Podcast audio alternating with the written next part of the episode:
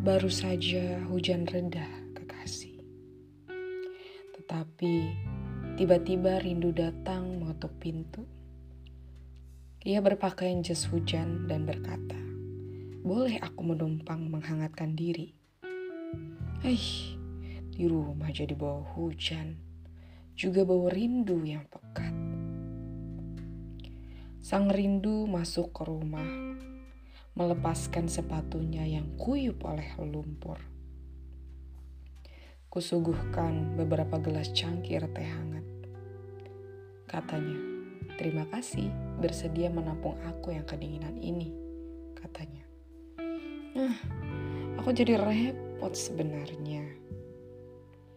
Lama, ia pun akhirnya berpamit diri.